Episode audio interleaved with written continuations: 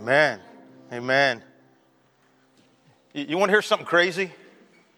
The King is among us, and His glory surrounds us. I mean, that is like true, right? Our God is alive and active, and His presence is in this room. Wow. Let's do this. Now, the details are often different, however, the stories all sound pretty much the same, or at least familiar. One woman writes and says, I've been married for 24 years and I've not been happy. My husband has been pursuing his own interests and has no time for his family. 24 years is a long time to not be happy. She says, uh, The kids are now grown and I'm so lonely. I have no one to do things with. Previous to my marriage, I had a boyfriend whom I really wanted to marry, but he wasn't ready.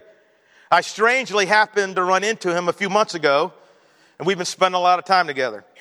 I feel God brought him back into my life after all this time. I know you're going to tell me that this relationship is wrong, but don't I deserve to be happy? Isn't it what God wants from me? Doesn't He want me to be happy? A college student writes, I grew up going to church, and when I came to college, I was determined to be a strong Christian. To be honest, it has not been easy. Everyone else seemed to be having such a great time. Meanwhile, I felt like I was just trying not to be miserable. At, at one point, I, I confronted one of my friends who was a Christian about some of the partying stuff he was involved in, and he told me that it wasn't hurting anybody and that God wanted him to be happy. That makes sense to me.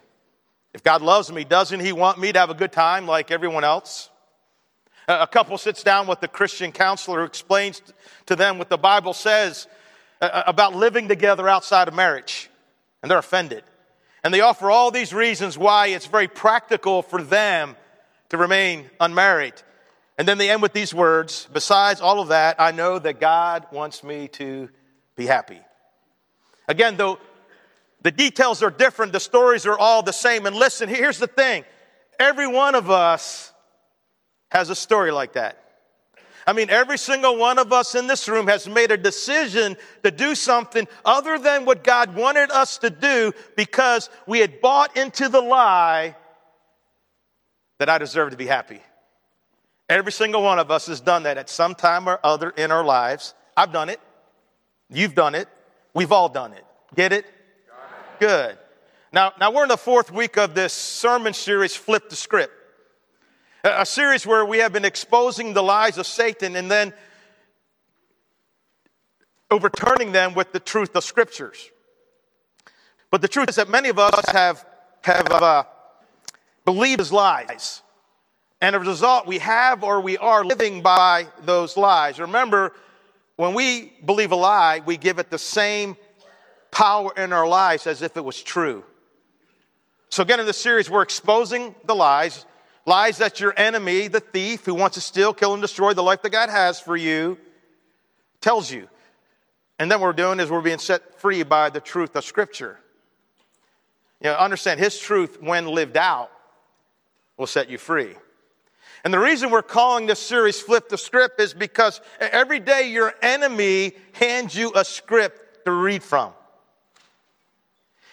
And, brothers and sisters, if you keep reading from his script, You'll start to live by that script. And his script will determine the story that you live. And, so far in the series, we've, we've flipped the script, exposed, and then flipped the script on some of his favorite lies, like, you don't have what it takes. That's a lie. Because in Christ Jesus, you do have what it takes because you are God's workmanship created in Christ Jesus to do the good works which He prepared in advance for you to do. Another lie we exposed and flipped the script on was you can't really make a difference. That's a lie. Because in Christ Jesus, you are the light of the world. You're a city on a hill. And listen, light always pushes back darkness and makes a difference. You know, this past week we, we all saw in the news, right? Some darkness unleashed in, in the city of Las Vegas. And you may be thinking, I, don't even know what to do to make a difference. Well, here's the way if you want to make a difference, I want to give you an avenue.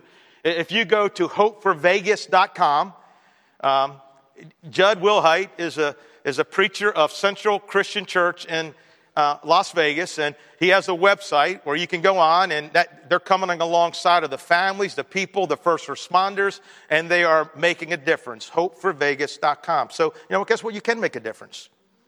And last week we exposed this lie. You can handle this, whatever your this happens to be marriage struggles, financial struggles, depression, financial difficulties.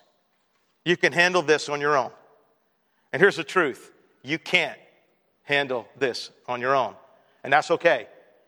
Because you have friends to help you, and you have all powerful divine helpers Jesus, your high priest, the Holy Spirit, your paraclete, right? Your helper. The word paraclete means that, that he has your back, he has your six, that he has your rear guard. And if you were here last Sunday, I, I got to tell you, it was pretty awesome to watch a bunch of people come forward at the end of the service and flip the script and say, you know what?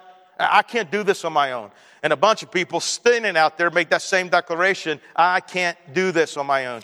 And, and then Patsy Ramos was the highlight when she says, you know what, I, I can't handle my salvation on my own. I, I can't earn it. I can't deserve it. I, will just simply accept the promise of, of God found in Acts chapter 2, 28, 38, and 39, that if I'm baptized and I repent, I receive the forgiveness of the sins and the gift of the Holy Spirit. Now, this morning, we're, we're going to unpack, um, expose this lie and overcome with the Word of God. You deserve to be happy. Do you think people in our culture believe this lie? Do you think people that attend church? Have you ever believed it? Wouldn't you like this lie to be true, right? I mean, it doesn't take a lot of convincing to get us to believe this one, right? And listen, because we believe this lie, it has in turn directed so many of our decisions as the goal of our life becomes our own happiness. And so it's, I'm going to do this or I'm not going to do this because this will make me happy or this won't make me happy, so I won't do it. Yet, and here's the reality the more you live by this lie that you deserve to be happy, the more unhappy you will eventually become. The more you live by this lie that you deserve to be happy, the more unhappy you will eventually become. Get it? Good. And, and brothers and sisters, you better believe that your enemy, the thief, is very aware of this reality. You see, he knows that if he can get you to believe this lie, if, if he can get you to make pursuing your own personal happiness the ultimate goal in your life, he knows that he's going to make your life miserable, which makes him very happy. And listen, scripture is full of examples of people who did something thinking it would make them happy, but when the dust settled, things in their life were not so happily ever after. Eve thought that eating the forbidden fruit would make her happy. Cain thought that getting rid of his brother Abel would make him happy. Esau thought that eating the suit would make him happy. Jacob thought that stealing his brother's birthright would make him happy. Saul thought that trying to kill David would make him happy. David thought that sleeping with another man's wife would make him happy. Amnon thought that lusting after his sister Tamar would make him happy. Joseph's brothers thought that throwing him into slavery uh, would make him happy. Samson thought that marrying a Philistine woman would make him happy. Elijah thought that winning a great victory for God would make him happy. Jonah thought that Nineveh would make him unhappy, so he ran from God, hoping that he would find happiness. It didn't work. And after 999 wives, Solomon thought, you know what? I bet you 1,000 wives will make me happy. The rich young ruler thought that keeping his wealth would make him happy. Judas thought that 30 pieces of silver would make him happy. Ananias and Sapphira thought that lying about their offering would make them happy. And listen, people today who believe this lie end up pretty much at the same place, not so happily ever after. And by the way, these are just random names, all right, that I'm about to throw out here. Fred thought that looking at pornography would make him happy. Sally thought that going deeper into debt for that new car would make her happy. Bill thought that embezzling money from his company would make him happy. Crystal thought that sleeping with him would make him love her and then she would be happy. Alex thought that getting drunk would make him happy, or at least make him not feel so unhappy. Jack thought that, last, that lashing out in anger towards those who hurt him would make him happy. Chloe thought that making life all about herself would make her happy. Jeremiah thought that saying no every time somebody asked for help would make him happy. And so, brothers and sisters, that the enemy tries to get us to live our lives by this lie that you deserve to be happy. I mean, how can it be wrong when it feels so right? But again, even secular studies reveal that there's no quicker way to being unhappy is just to make your life about your own happiness. It's sometimes referred to as the pleasure paradox or the happiness illusion. It's this idea that when you make pleasure or happiness the central focus of your existence, uh, it's this idea that the harder you chase after it, the more elusive it becomes. And I sitting here in church, I, as God followers, I know what some of you may be thinking. When you hear me say, hey, it's a lie that you deserve to be happy, you're like, whoa, whoa, whoa, wait a minute, Steve. You mean God doesn't want me to be happy? Is that what you're saying? God wants me to be unhappy? Is that what you're trying to tell us today, Steve? So here's how it works. You deserve to be happy somehow gets morphed into God wants me to be happy. So therefore, I deserve to be happy. And here's how I would respond. Yes, God wants you to be happy. But understand, your happiness is not what's most important to Him. It's, it's not like God woke up this morning and said, you know what?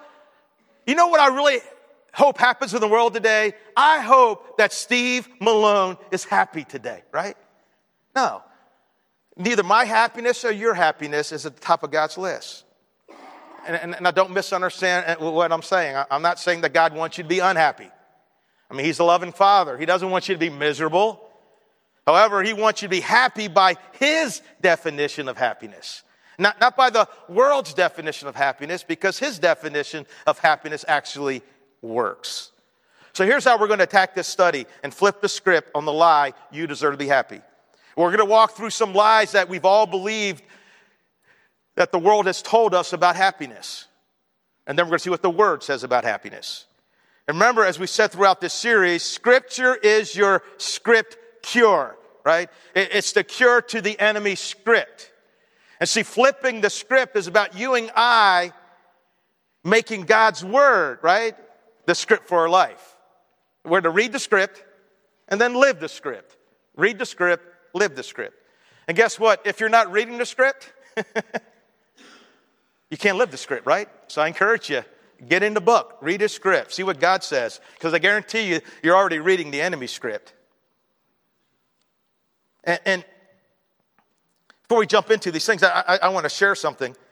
Um, ESPN website on May 2015 had a, an, an article called Split Image.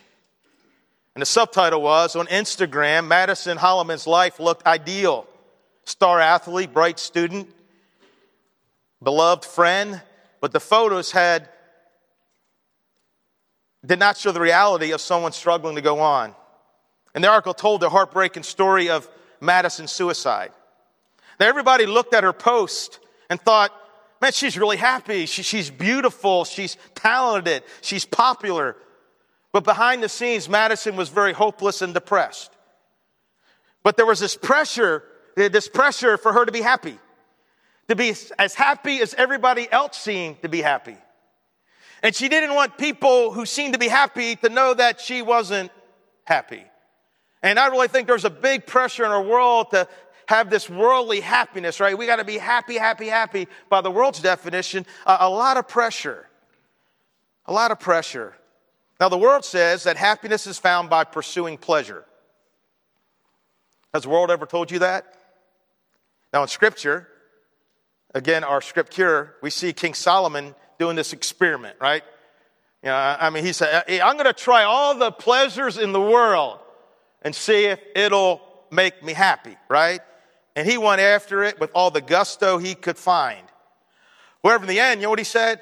Finding happiness and pleasure was like what? Chasing what? Chasing the wind, right? In, in other words, you know, like every time he thought he finally found happiness and pleasure, it's gone. It wasn't there. He couldn't keep it. The happiness that pleasure offered never lasted. And I'm certain that most of us have tried to find happiness by pursuing pleasure at least one time, right? right? At least once. And so we know exactly what old King Solomon is saying. I mean, we thought, if only I could experience this pleasure, then I would be happy. And I don't know, I don't know, maybe this pleasure you sought happiness in was, maybe it was a sexual relationship outside of marriage. Maybe it was an improper relationship online. Maybe it was drugs or alcohol or pornography. Maybe it was overeating or overspending. Uh, maybe it was the pleasure of hurting and getting back at the people who hurt you. Maybe it was just some high, some rush, some activity, some good time. And, and sure, you were happy for a moment. But rather than leading you to deep happiness, it eventually left you feeling pretty unhappy, right? I, I mean, it, it, it wasn't, it, it, wasn't even a happy hour. It was more like happy 27 seconds, right? That's about all it was. Now, now, Moses was a guy who understood that the pleasure and happiness that sin could give you was very fleeting. We read in Hebrews 11, it was by faith that Moses, when he had grown up, Maybe some of us need to grow up, regardless of our age, right? Refused to be called the son of Pharaoh's daughter. He chose to share the oppression of God's people instead of enjoying the fleeting pleasures of sin. He, he, thought it, he thought it was better to suffer for the sake of Christ than to own the treasures of Egypt, for he was looking ahead to his great reward. So Moses had this opportunity, right? You can be known as the son of Pharaoh's daughter, and you can experience all of the pleasures that come with that high position. But instead, he chooses to experience oppression with God's people. Why? Because Moses understands that there's a, there's a deeper happiness that can be found in the fleeting pleasure and happiness that comes with sin. Get it? Good. And if you're taking notes, you may want to write this down. I didn't stick in the outline because I forgot, but sure, God wants you to be happy, but not if your happiness leads to sin. Okay? Get it? Good. Yet the word says happiness is found not in pursuing pleasure, but in pursuing holiness. Now, listen up, this is really important. And maybe you've heard someone say something like this God doesn't want you to be happy, He wants you to be holy. Anybody ever heard something like that? I think I probably said that before, you know, but I, I don't really like that statement anymore. Because it pits two things against each other that should actually go together. I mean, if you think about it, what that statement is saying, hey, you know what? You can either choose to be happy or you can choose to be holy, right? But you got to choose one or the other because you can't have both. But that's not what the Bible teaches. In fact, the Bible teaches that holiness actually leads to true and lasting happiness. See, holiness and happiness are not mutually exclusive. Instead, they walk hand in hand. And so David talks about this in Psalm 1, this connection, where he says, Happy are those who don't listen to the wicked. Happy are those who don't go where sinners go. Maybe that's why you're so unhappy. Happy are those who don't do what evil people do. Happy are those who love the Lord's teaching. And they think about these teachings day and night. They're, they're strong like a tree planted by the river, and their tree produces its fruit in season. Now, it's not immediate pleasure. It's not pleasure all the time, but, but in its season, it always produces fruit. He goes on, and its leaves don't die. It's lasting, it's deep, it's real happiness. It's not chasing after the wind, fleeting happiness. And everything they do will succeed. And Jesus said in Matthew 5 6, Happy are those who what? Hunger and thirst for righteousness, who pursue holiness, for they will be what? Satisfied. That word happy is the word makarios. Say that with me. Makarios. Makarios. I feel like it's something from Braveheart, that one line where I don't understand what they're saying after the first victory. Makarios. Makarios, right? It's used over 50 times in the New Testament, sometimes translated blessed, sometimes happy, but it's this idea of, of utmost bliss, being supremely blessed. It's so much higher than happiness. And, you know, and, and, and if you're, you are pursuing the world's happiness, I think God may feel insulted by you. Like saying, why are you settling and aiming for something so low? Why are you chasing after something that does not last when you can have makarios and you can be supremely blessed? Jesus says if, if that's what you're chasing after, if you're chasing after holiness, living a life that looks like God's life through the power of the Holy Spirit, he says you're going to experience a different kind of happiness and you're going to be satisfied. And I just want to tell you, if you're here today and you're not satisfied, you wouldn't say your life is satisfied and you're chasing after all these pleasures is not working, maybe you should consider what God says and give it a try. Like, like, like what do you got to lose, right? Only your unhappiness, right? That's it. If you want God's kind of happiness, don't pursue pleasure, pursue holiness. Next, the world says happiness is found by focusing on self, right? Uh, the world tells you that it's really all about you. Do whatever makes you happy.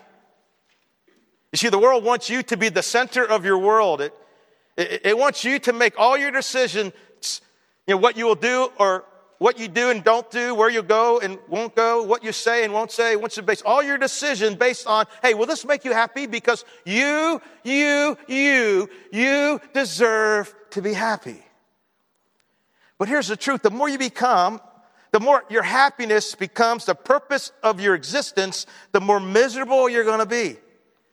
In fact, the Los Angeles Times had an article entitled Studies Find Depression Epidemic in Young Adults. And it, it, talked about how people born in the last 30 years are three to 10 times more likely to suffer from depression than their grandparents.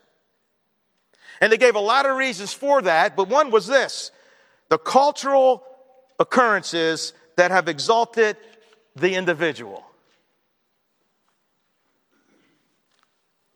Making them focus on them, right? So that someone who's struggling with depression often focuses more and more on not wanting to be depressed, focuses more and more on their own happiness. And culturally, you know, we are, the commercials that we are exposed to, the shows that we watch, the social media that we're involved in, kind of exalts the individual. And again, there is no sure way for you to be unhappy is to make your happiness your life's ambition. And then the world says happiness is found by focusing on you. You have to look out for number one, and number one is who? That's you. Do what makes you happy. But the word says happiness is, is not found in, in, in focusing on self, but in dying to self. Don't look only for the interests of, don't, wow. Don't look out only for your own interest, but take an interest in others too. Good advice. Galatians 2:20, Paul says, I've been crucified with Christ. I no longer live, but Christ lives in me. The life I live in the body, I live by faith in the Son of God who loved me and gave himself for me. I've been crucified with Christ and I no longer live, but Christ lives in me. The life I now live in the body, I live by faith in the Son of God who loved me and gave himself for me. I, I don't know, but I, I, I sense some happiness in those words. I, I sense some makarios in those words, right? As he writes that. He's like, hey, I'm kind of happy I'm living this way. And Jesus said to his disciples, If anyone wants to be my follower, you must give up your own way, take up your cross, and follow me.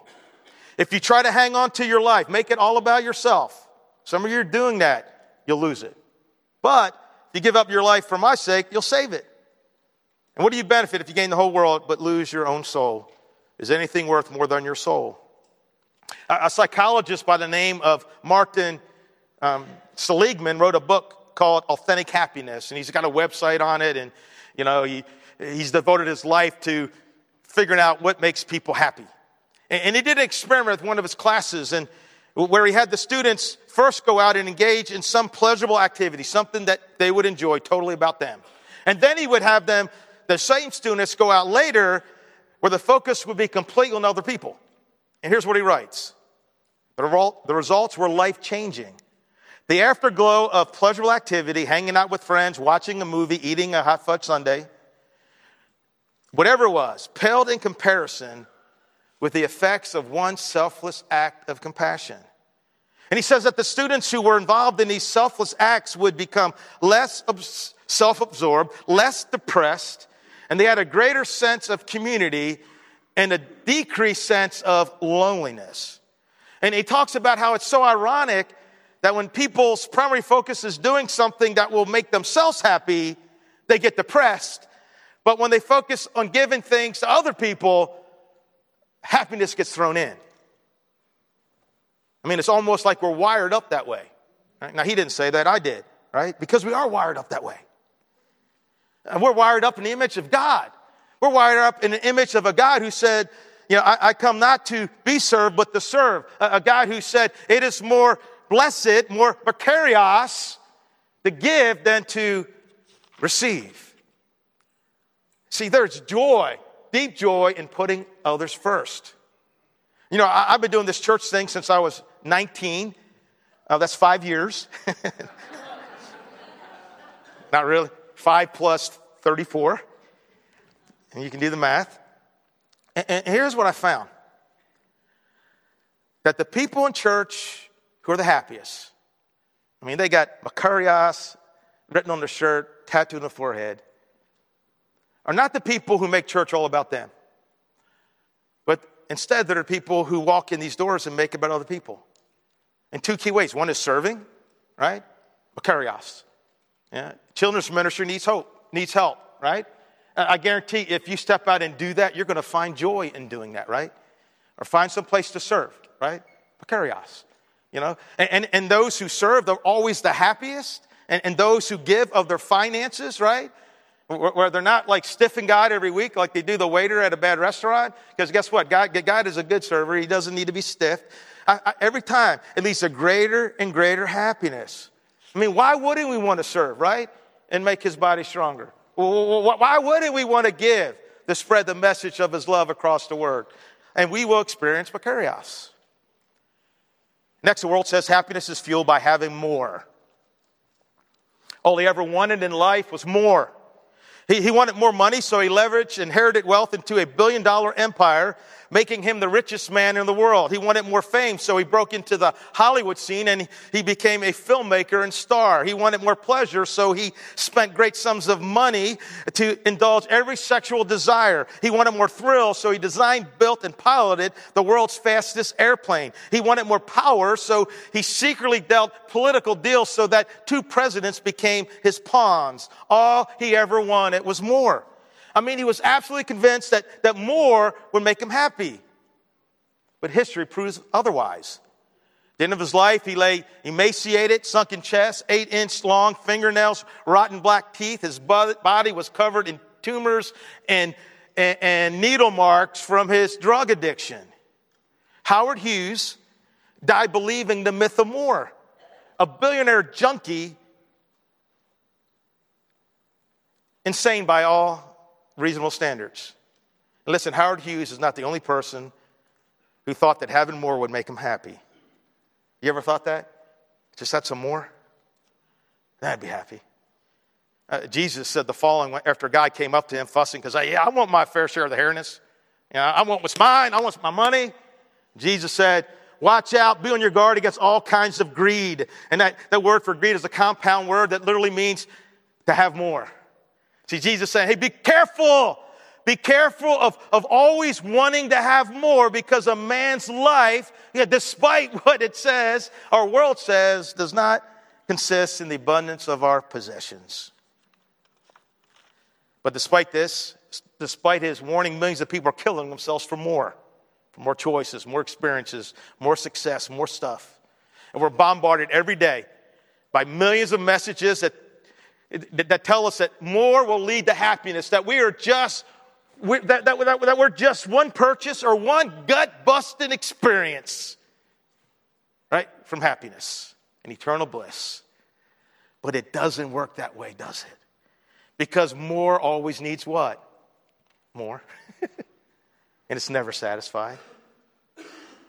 World says the happiness found in, is fueled by having more. The word says happiness is fueled by expressing gratitude. Be joyful always, pray continually, give thanks in all circumstances, for this is God's will for you in Christ Jesus. God is saying through Paul that being joyful and giving thanks in all circumstances, that these things go together. So be joyful always, pray continually, and, and give thanks in all circumstances. And he says that, that this, you know, being thankful, actually leads to the happiness, it leads to makarios. You see, Gratitude amplifies the goodness so we can hear the voice of God. It magnifies the light of God so that we can see the face of God in the midst of our circumstances. Gratitude is thanking God in advance for what only makes sense when we look back. A gratitude is a pathway to the joyful life. Understand, being joyful is not what makes you grateful. Rather, being grateful is what makes us joyful. Get it? Good. Uh, there was a study done by two guys, Emmons and McCullough, called, I love the title, Count Your Blessings versus Burdens, an experimental investigation of gratitude and subjective well being in everyday life. Okay? I love that. All right, and, and, and, and here's what they did. He had two different groups, and, and, and he said, I want you guys to keep a journal. One said, I want you to keep a journal of all the things each day you're thankful for. The other group, I want you to keep a journal of all the things each day that annoy you. And they kept their journal. One, what I'm thankful for, one, what I'm annoyed by. Now, I think some of you, though you weren't in that group, are an honorary member of the annoy group. I mean, you just keep track of everything that annoys you. I mean, you, it's like you wake up and pay attention thinking, you know what I'm going to do today? I'm going to look around and just point out all the things that annoy and irritate me. That's what I'm going to do. And, and the people around me, I'm not going to pay attention to anything about them that I love and appreciate. Rather, I'm going to pay attention about the things in them that I find annoying. That's what I'm going to do. You know what? Tragically, some people walk into church that way, right? Well, here's what annoys me. I'm annoyed by this. I'm annoyed by that. I'm annoyed by that. And so they're keeping these journals, right? the thankful journal and the annoyed journal. And they turn their journals in. Here's what he said Those who kept gratitude journals showed markedly greater increase in energy and enthusiasm. They slept better, and they were significantly less depressed. And that's not surprising, right? I mean, we would expect that, right? I mean, I don't know if you knew this, but, but of all the emotions, gratitude is one of the healthiest emotions that we could have and it, and it unleashes joy and happiness at a very deep level. Makarios, right? And, and here's the deal. Here's the deal. And we may not get a piece of paper, but every one of us this week are going to keep a journal, aren't we? You know, it's some that annoys me. Steve annoys me. God, the parking lot annoys me. You know what? That coffee creamer annoys me. It's not flavored. You know, my kids annoy me. My wife annoys me. You know, and, and you're going to do that all week long, right? and some the other. And I just would encourage you to not do, to choose to keep a grateful journal and, and, and, do maybe three a day, just this week, three a day. And maybe put that on social media. So much garbage out there. Say, uh, hey, I'm really thankful for this. I'm really grateful for this. And, and see what happens. See what happens. And finally, uh, the word says happiness is based on your circum. The world says happiness is based on your circumstances, right? that circumstances have to be perfect, right? And the way our enemy gets us to believe this, he gives us this script called if only. If only. If only I had a newer home, nicer car, better spouse. If only I had a different job, lived in a different city, went to a different school. If only. If only this were different. If only this was different. If only this circumstance would change. If only, if only, if only, then I would be happy. And so he wants you to kind of have this mindset. And the deal is, if only is always changing, right? I mean, because here, here, here's what's happened. You know, you've had some if onlys that got answered, right? If only I had more money. If only I had a better job. If only we were able to have our own home. If only I had children. You know, if only I got into that school. If only, and guess what? You got your if only. But once nobody has already typed up, ready to hand to you, well, here's your next if only chapter that's going to make you unhappy because you don't quite have what you think you want. The world says, if only my circumstances were different, I'd be happy. The word says happiness is based on our relationship to Jesus. And I know that's a Sunday school answer, right? Let's put it on the flannel board, but it's true, right? Oh, Jesus, here we go, right? And, and nobody said it better than Paul from a prison cell. I've learned the secret to be content whatever the circumstances. I know what it is to be in need. I know it is to have plenty. I've learned the secret of being content and happy in any and every situation, whether well fed or hungry, whether living in plenty or want. Like, dude, what's the secret, man? What is it? Man, I want to buy the book, go to the conference, man. I want to go to the seminar, download the podcast. For I can do everything through Christ who gives me strength. That's it. He says, you know what? The reason I'm able to be content is because I have a relationship with Jesus. And so my happiness is based on what Jesus is doing me. It's, it's not based on the size of my bank account. It's not based on the mechanical reliability of my car. It's not based on the prognosis from my doctor. It's independent of the circumstances. That's why Jesus in John 16, 22 could, he could talk to his guys who he knew were about to be tortured, who, were, who would one day be killed for his sake. And he would say this, you will rejoice, Makarios, and no one will take away your joy. They can't touch it. They can't touch it because it's not dependent on circumstances. It's dependent on Christ. Amen? And that's good news. Now, now we're going to wrap this up, and like every week, it, I, I wish I had more time. I always take too much time, and like, gosh, goodness. But here's something I, I, I want to make sure I say. I heard some guy say this the other day, and I, I really liked it. Some of you may not like it, uh, but here's the truth that will set you free. You don't deserve to be happy. Actually, you deserve to go to hell. I'm serious. You don't deserve to be happy. You deserve to go to hell. And that's not difficult to back up biblically. That's a full tenet uh, of the gospel, right? And, and, and if you wake up every morning thinking, I don't deserve to be happy, I deserve to go to hell, I don't know if that's going to make you really that happy, right? It, it, it's not, and if you wake up every day thinking I deserve to be happy, that's going to make you miserable. But here, here's the full story, right? You don't deserve to be happy. You deserve to go to hell. And I added something in here this morning. But God loved you, so Jesus saved you, and that should make you very happy, right? Right? That should make you really, really, really super happy.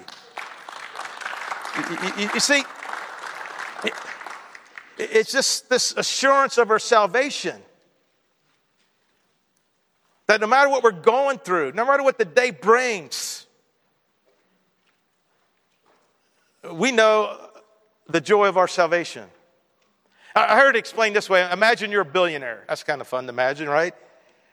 And you're in New York City riding a cab and you have three $20 bills in your wallet and you get out of the cab and you give the cab a $20 bill for a $10 fare, which will probably never happen, but just imagine, right? We're imagining, right? And, and you, you get back to your, your penthouse and look in your wallet, and you only have one $20 bill. You had three.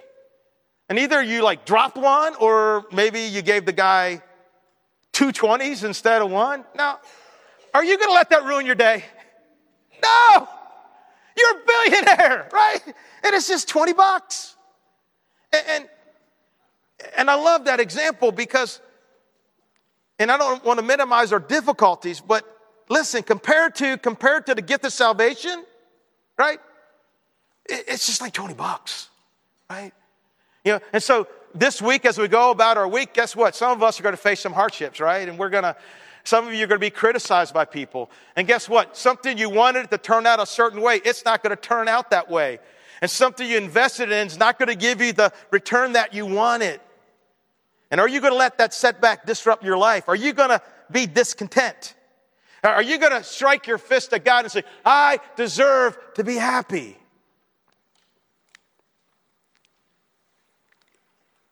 If so, then I submit that you don't get it. That it, as a Christian, you're just not getting it. That you have been saved. And that you are a spiritual billionaire. And you're wringing your hands over $20? When there's a happiness that can be yours that can remain untouched by this world. You don't deserve to be happy. You deserve to go to hell. But God loved you, so Jesus saved you, and that should make you very happy. Amen. Would you stand and pray with me? God, we love you. And God, I, I pray, Lord, all of us, maybe someone in this room thinks that pursuing pleasure is going to make them happy, and they're miserable. think making life all about them, make that, they're miserable. Some people think, I got to have more, more, more, and they're miserable. Or they're just waiting for circumstances to be perfect, and they're not, and they're miserable.